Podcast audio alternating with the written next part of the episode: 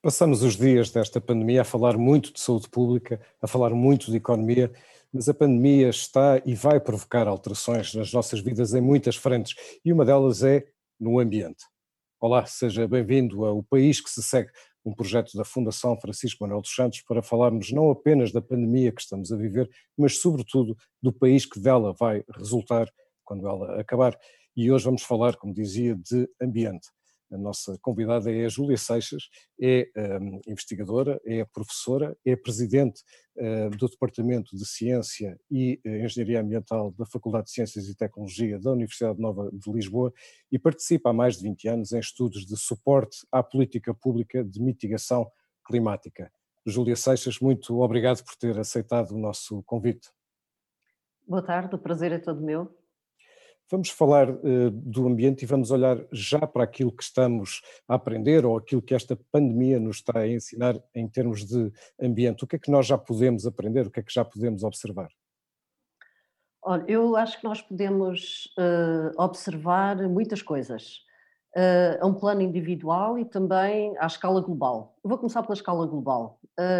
Das imagens que têm circulado nas redes sociais são, por exemplo, as imagens das águas de Veneza muito límpidas.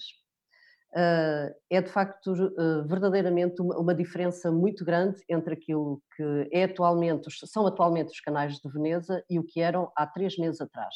Outra imagem que tem corrido o mundo é a imagem dos Himalaias que estão a ser vistos pelas populações no norte da Índia, da província do Punjab, por exemplo. Gerações que nunca tinham visto os Himalaias ali à distância de um olhar. Também eu sou muito sensível às questões da natureza e, por exemplo, chegam relatos de praias na Índia e no Brasil de que, por estarem vazias, estão a chegar milhares de tartarugas às praias, algumas delas de espécies em risco de extinção. O que é que estes eventos nos estão a mostrar? Estão-nos a mostrar aquilo que nós sempre dizemos, nós que trabalhamos na área do ambiente, cientistas ou ambientalistas, sobre o impacto das atividades humanas no planeta. Mas temos normalmente o discurso pela negativa. Esta quarentena forçada a que nós estamos um pouco por todo o mundo tem-nos mostrado isto ao contrário, ou seja, mostra-nos o que é o ambiente na ausência da atividade humana.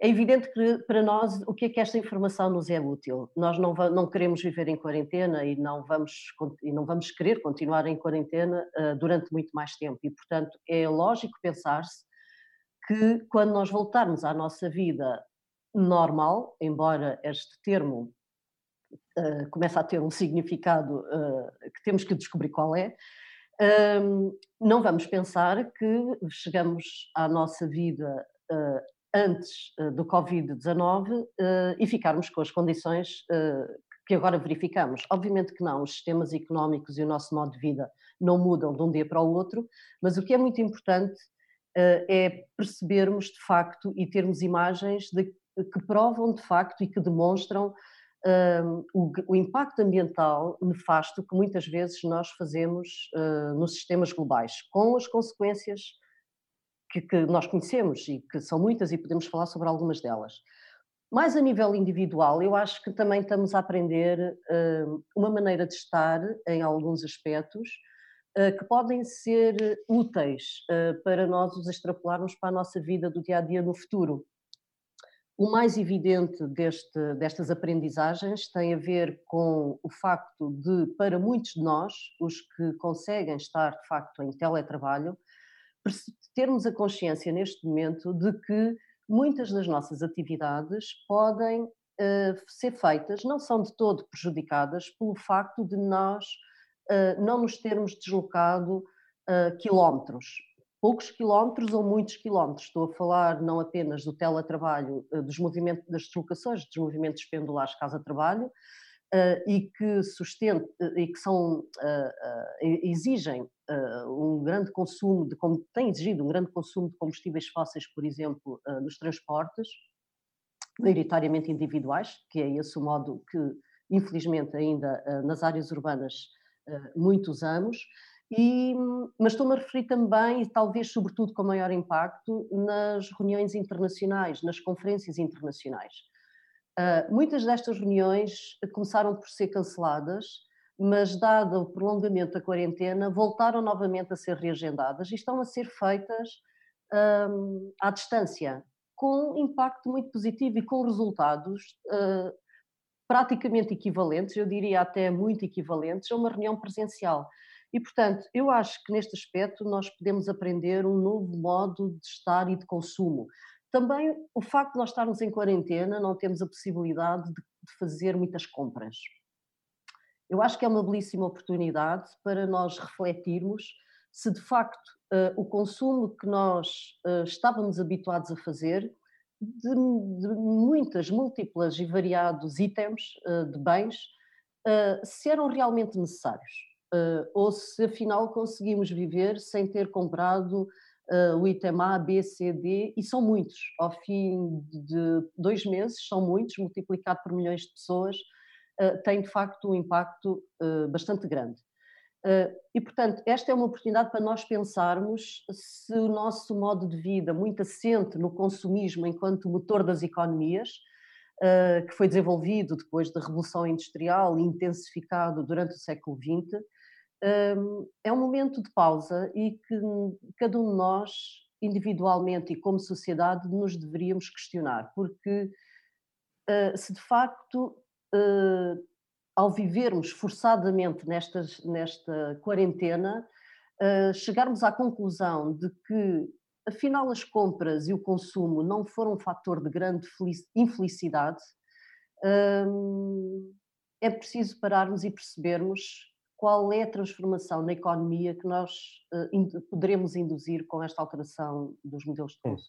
Então, os exemplos que deu, que têm a ver com a redução da poluição das águas, redução da poluição atmosférica, a redução da poluição sonora, por exemplo, que também se sente muito sobretudo nas grandes cidades, tudo isso obviamente provoca uma hipótese, pelo menos, de maravilhamento, e já deu algumas pistas sobre como podem mudar comportamentos individuais para já nesta conversa, que tem a ver com a mobilidade, que tem a ver com o consumo, mas nós conseguiremos, de facto, transformar essa hipótese de maravilhamento numa consciência que transforma os comportamentos dos indivíduos em comportamentos mais responsáveis?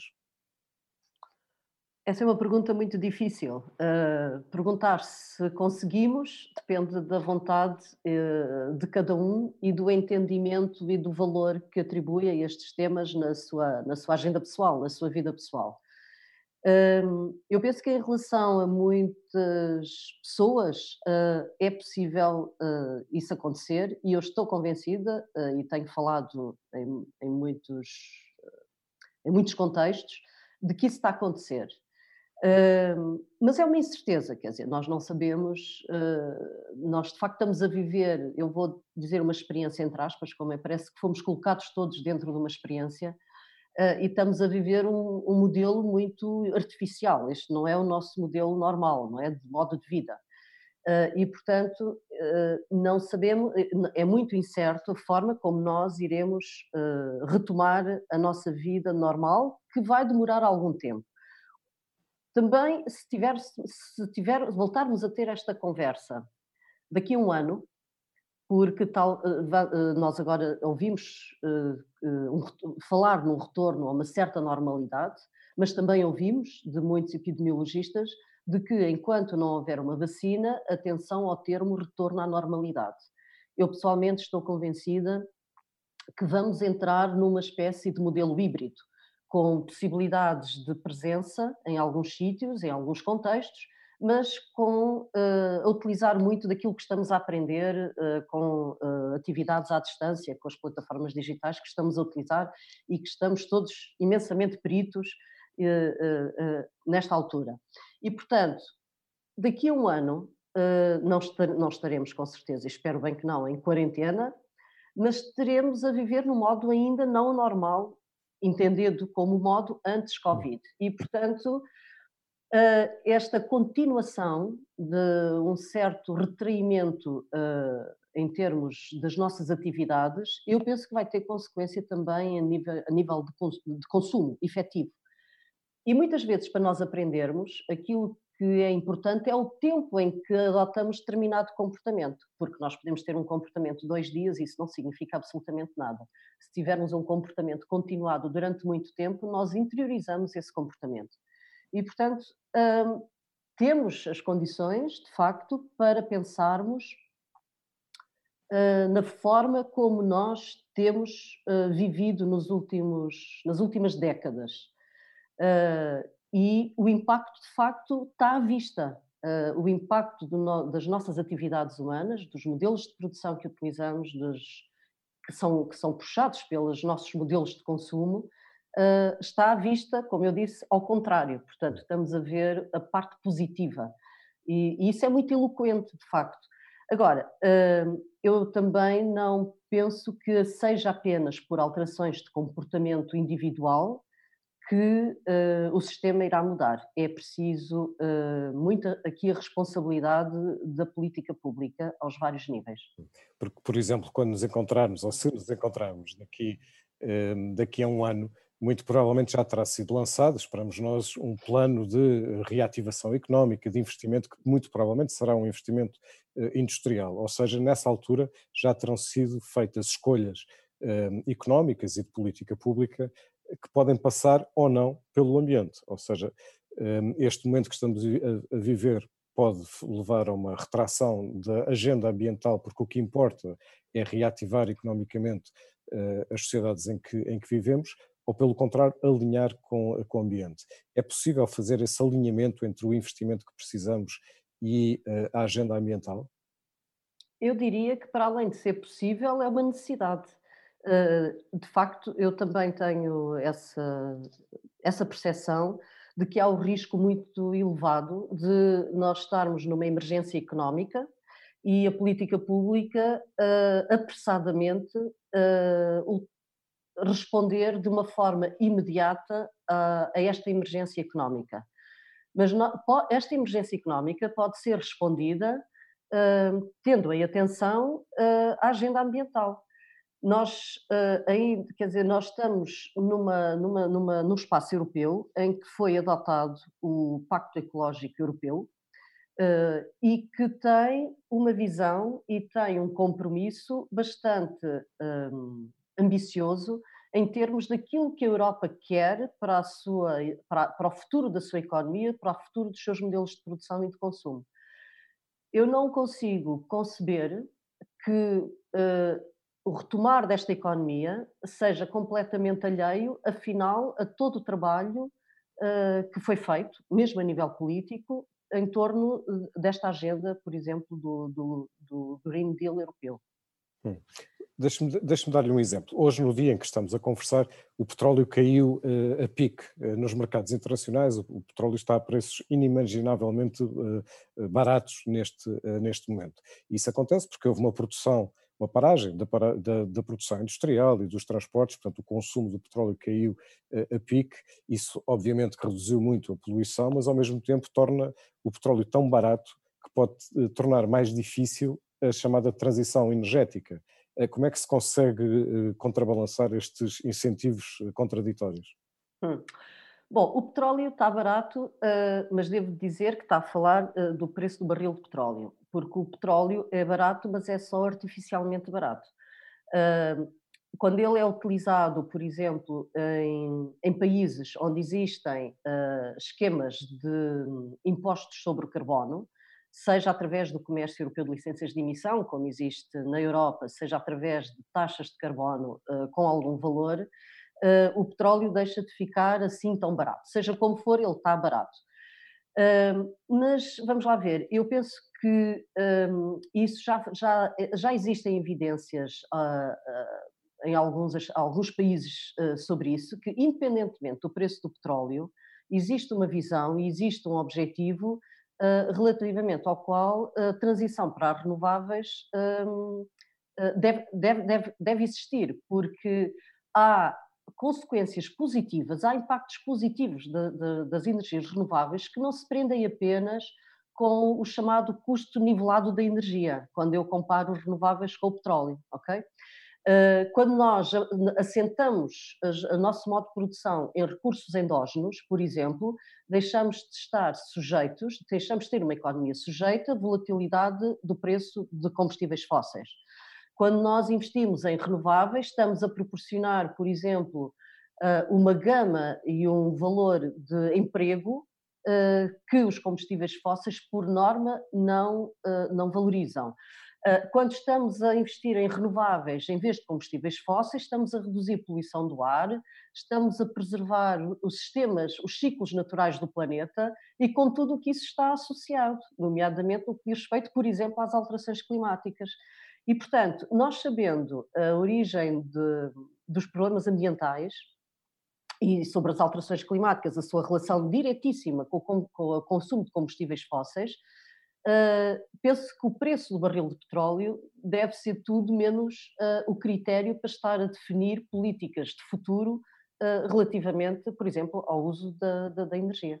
Por exemplo, uma das coisas que tem sido falado sobre, enfim, como a Europa poderá financiar os investimentos de que precisa e a dívida toda que está a contrair, tem-se falado em várias hipóteses e uma delas é precisamente impostos, aumentar os impostos sobre o carbono. E normalmente pensa-se nisto do ponto de vista do financiamento da receita. No seu caso será, suponho eu, sobretudo pelos incentivos que são ou não criados ambientais. Posso, portanto, presumir que concorda com o aumento da tributação dos impostos sobre o carbono. Absolutamente. É um dos caminhos, é um dos instrumentos que está estudado à exaustão por imensos economistas, em que é parte, não resolve o problema todo, mas é talvez dos caminhos mais fáceis para fazer esta transição energética. Eu vou-lhe dar um exemplo, quer dizer, o exemplo paradigmático em Portugal tem a ver com o consumo de carvão nas centrais térmicas. O carvão não está mais caro. O que tornou o carvão mais caro nas centrais térmicas, e por forma a que o quilowatt-hora produzido nessas centrais térmicas, quando vai ao mercado ibérico de eletricidade e entra em competição com a energia eólica ou com a energia solar, com a eletricidade solar, foram dois fatores. Foi o aumento do valor das licenças de emissão no mercado de licenças de emissão, que estão a cerca de 25 euros a tonelada, e foi a quebra da isenção do imposto sobre produtos de energia que o governo português decidiu fazer. Ou seja, e, portanto, é ação política. É ação política e isto inviabilizou, digamos, o custo-eficácia do carvão para a produção de eletricidade em Portugal. Mais ou menos paralelamente, por exemplo, eu não posso deixar de referir, porque é um exemplo que está muito relacionado com a conversa que já tivemos, que tem a ver com a aviação civil. A aviação civil, de facto, é um setor muito importante, promove a mobilidade enorme internacional entre países, por motivos de trabalho, de lazer, etc. E, portanto, tendo nós aprendido, estando nós a aprender a possibilidade e as opções que nos podem evitar estas deslocações, porque enquanto não houver alternativas limpas, e não há ainda à vista, há pequenos exemplos e pequenas demonstrações, mas não há alternativas ainda viáveis para uma aviação limpa, portanto continua-se a usar derivados de petróleo. E portanto é um pouco impensável continuarmos com as viagens de avião sem aplicar um único imposto que seja.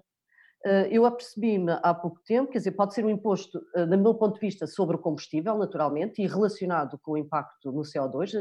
As viagens de avião no mundo inteiro representam 2,5% das emissões globais do planeta e dentro de 10 anos a expectativa é que tripliquem, portanto aproximamos rapidamente os 8, 9% das emissões globais do planeta, o que é imenso.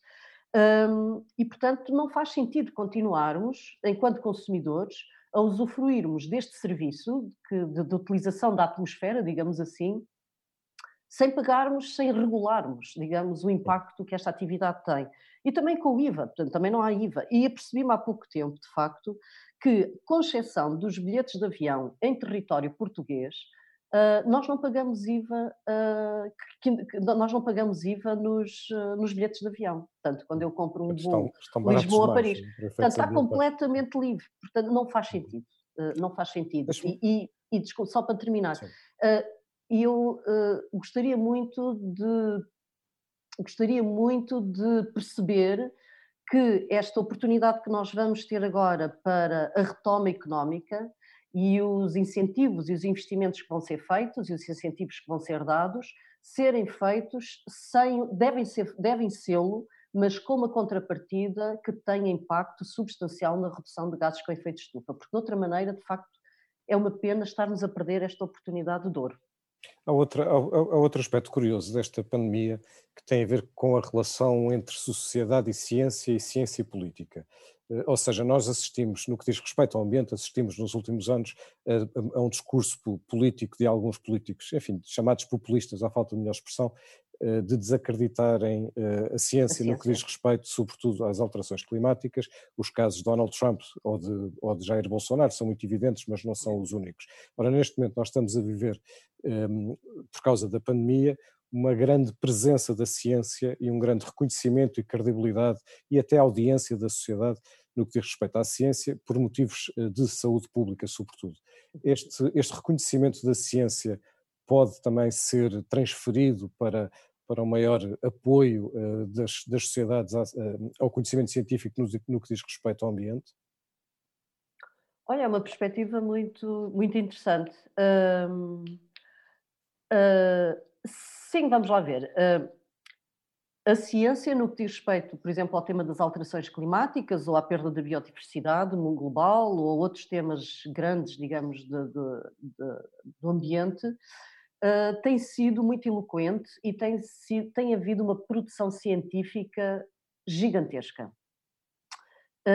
E, portanto, eu penso que o respeito pela ciência, digamos assim, não sei se estará tanto, de facto, nas populações, tanto na sociedade em geral, ou se essa falta de respeito, à falta de melhor termo, não se refere apenas a alguns atores, ok?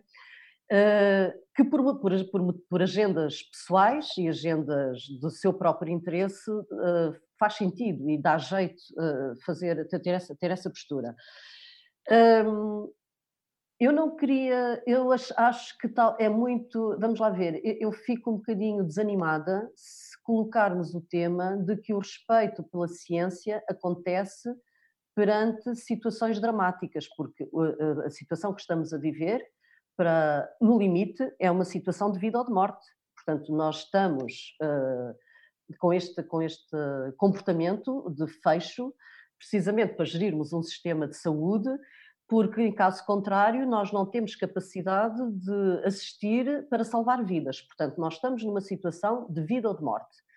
E parece-me, é um pouco decepcionante, em pleno século XXI, quer dizer, nós pensarmos que devemos reconhecer a ciência apenas em situações de vida ou de morte. Eu não gostaria que os cientistas das alterações climáticas fossem reconhecidos numa situação de vida ou de morte que pode eventualmente vir a existir. Era mais inteligente começarmos a respeitar e a acreditar nos cientistas antes disso. Mas deixe-me dar-lhe um exemplo, os Acordos de Paris, de que, enfim, como sabemos, foram rasgados por alguns políticos, como aqueles que eu citei há pouco. Ora, essa adesão ou não a acordos globais no que diz respeito a metas ambientais pode continuar a ser abandonado como tem acontecido? Como disse, quer dizer, quem abandonou o Acordo de Paris e até foram os dois países que ainda não abandonaram formalmente, ainda não saíram, não é? Mas foram esses dois países. Como eu disse há pouco, quer dizer, as Nações Unidas, mal ou bem, estão há 25 anos a fazer um percurso que nos trouxe ao Acordo de Paris. O Acordo de Paris tem duas coisas excepcionais. São suportadas pela ciência. tem uma visão de futuro, e essa visão de futuro não desapareceu pelo facto de agora estarmos a viver esta pandemia. Essa visão de futuro continua, porque atenção que as emissões baixaram imenso agora, no mundo inteiro, mas isto é uma redução absolutamente artificial. Não se acredita, como é evidente, que quando a economia retomar, as emissões vão crescer. Isso ninguém tem dúvidas sobre isso. Portanto, esta transição, por isso se chama transição, e se dá importância ao termo da transição, demora o seu tempo, demora anos para ser estrutural, porque esta redução não é estrutural, é uma redução absolutamente artificial e conjuntural. E, portanto, este problema não desapareceu, este problema apenas saiu do espaço social, do espaço de preocupações, porque ele foi ocupado por esta questão de saúde pública, não é? E, portanto, eu não vejo por que razão nós devemos pensar que os objetivos do Acordo de Paris deixaram de fazer sentido. E, portanto, ele contém, como eu estava a dizer, uma visão, e contém uma coisa muito importante face a outros acordos anteriores, que é uma consideração, considera todos os países do mundo por igual na responsabilidade, na sua responsabilidade climática. Não separa o mundo em países desenvolvidos e países em desenvolvimento. Portanto, este quadro de assunção da responsabilidade climática dos vários países, que em conjunto devemos, de facto, transformar as economias por forma que elas sejam neutras em carbono em meados deste século, eu não vejo por que razão elas têm que sair das agendas. E muito mal estarão os políticos que neste momento estarão a desenhar o programa de incentivos e de relançamento da economia, se não tiverem estes pontos em cima da mesa, como sempre estiveram. Deixe-me dar-lhe outro exemplo, que é o exemplo, enfim, do ativismo ambiental. O caso da Greta Thunberg é provavelmente, porventura, o mais mediático dos últimos tempos. Isto são casos que são bons porque aumentam a convocatória e a sensibilização, ou depois têm efeitos perversos porque também dividem? Eu não tenho dúvidas em responder que são casos muito bons. No caso que referiu, da Greta Thunberg, teve o dom de pôr a sociedade toda a falar sobre alterações climáticas. Não foi apenas os jovens, porque pela dimensão que ela conseguiu de facto mobilizar, trouxe para as televisões e para as redes sociais uma realidade e uma responsabilidade que os pais desses jovens, os avós desses jovens, que não esqueçamos, são os jovens que mais 2, 3 anos começam a votar, pôs toda a gente de facto a falar, trouxe massivamente o tema das alterações climáticas para a agenda social, porque quer nós queiramos, quer não, eu costumo sempre ter cuidado e dizer que eu vivo num certo nicho. Nós todos vivemos no nosso nicho de conhecimentos, de amigos, de família, e portanto temos tendência a viver com as pessoas que pensam um bocadinho como nós, parecidos como nós. E a verdade é que muitas vezes, quando fazemos o esforço de sairmos do nosso nicho, nós vemos que muitas pessoas, quer dizer, ok, ouvem falar das alterações climáticas, mas não percebem a necessidade da urgência da ação. E a Greta Thunberg trouxe isso. E, portanto, trouxe isso e já tem algumas consequências. Por exemplo, há muitas organizações de jovens que foram criadas, eu estou a falar em Portugal, muitas delas inspiradas precisamente por esse movimento, e que de repente são jovens que nem têm nada a ver com o ambiente, nunca estudaram portanto não trabalham nestas áreas, e de repente pararam e disseram, mas afinal o que é que se passa? E o que é que eu tenho a ver com isto? E juntaram-se e estão a fazer um caminho coletivo. E isso é de facto importante. Há muitas questões ambientais que na verdade são questões económicas ou transformam-se em questões económicas, mas se há coisa que esta pandemia nos mostrou é que nós não controlamos a natureza. Por mais desenvolvimento científico que tenhamos, nós somos vulneráveis. Consegue-se, enfim, transformar isto também num pensamento até filosófico, se quiser, que nos inspira a olhar para o futuro de uma maneira diferente e porventura mais responsável? Sim, vamos lá ver.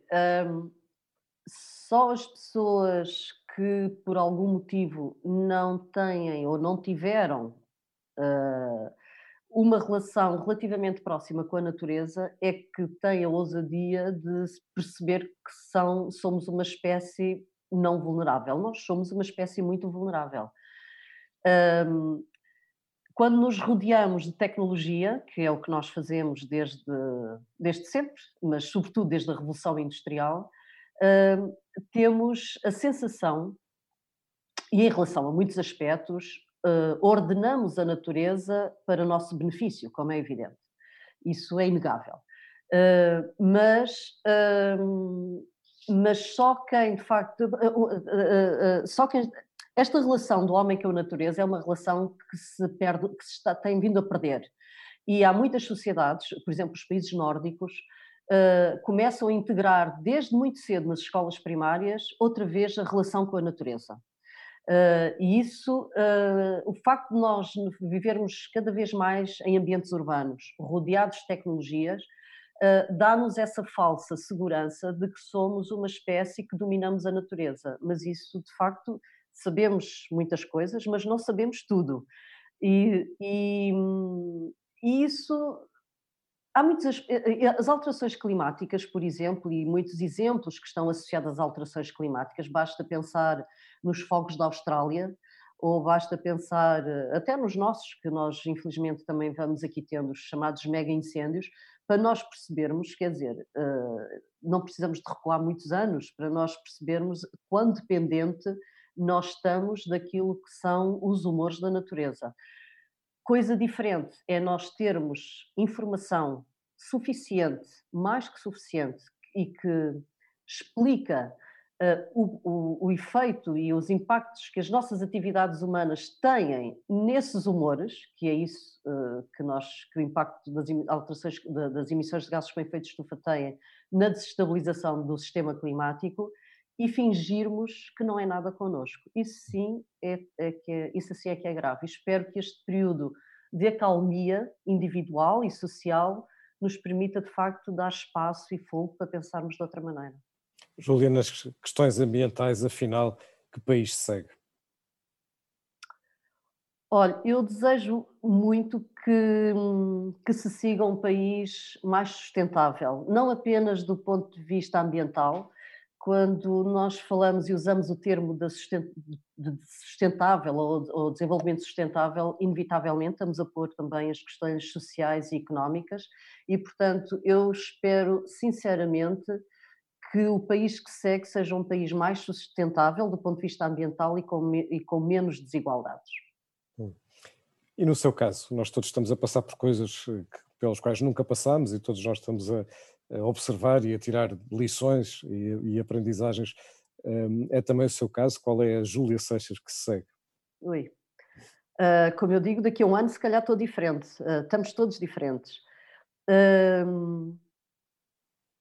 Eu acho que saio daqui desta experiência, outra vez entre aspas, não é uma experiência infelizmente, com uma consciência ainda maior daquilo que é a minha vida neste planeta, o impacto de todas as minhas decisões, da forma como eu me alimento, das decisões que eu tomo quando vou às compras, das decisões que eu tomo se vou viajar. Este era um aspecto, por exemplo, que antes do Covid eu já tinha assumido para mim própria e para as pessoas que mais perto de mim estão, que... Aquela ideia que nós temos de que agora viajar, temos o mundo à nossa disposição para o descobrir e, portanto, há aviões à vontade, há hotéis, quer dizer, não há nada disso. Há tudo isso, há todos esses serviços, mas o impacto que nós temos todos, os 7 mil milhões de pessoas, basta multiplicar a nossa preocupação e aquilo que nós decidimos por 7 mil milhões de pessoas. E percebermos que se todos fizerem como nós, o planeta vai ser completamente diferente, para pior ou para melhor. E, portanto, a Júlia Seixas também está a aproveitar este período para vir a decidir coisas um bocadinho diferentes daquilo que estava habituada a fazer. Júlia Seixas, muito obrigado por esta conversa. O prazer foi todo meu, obrigado. E muito obrigado a si que esteve a ver-nos. Nós voltamos amanhã, sempre à hora certa. Amanhã vamos falar da Universidade do Futuro e vamos falar, como sempre, do país que se segue. Muito obrigado.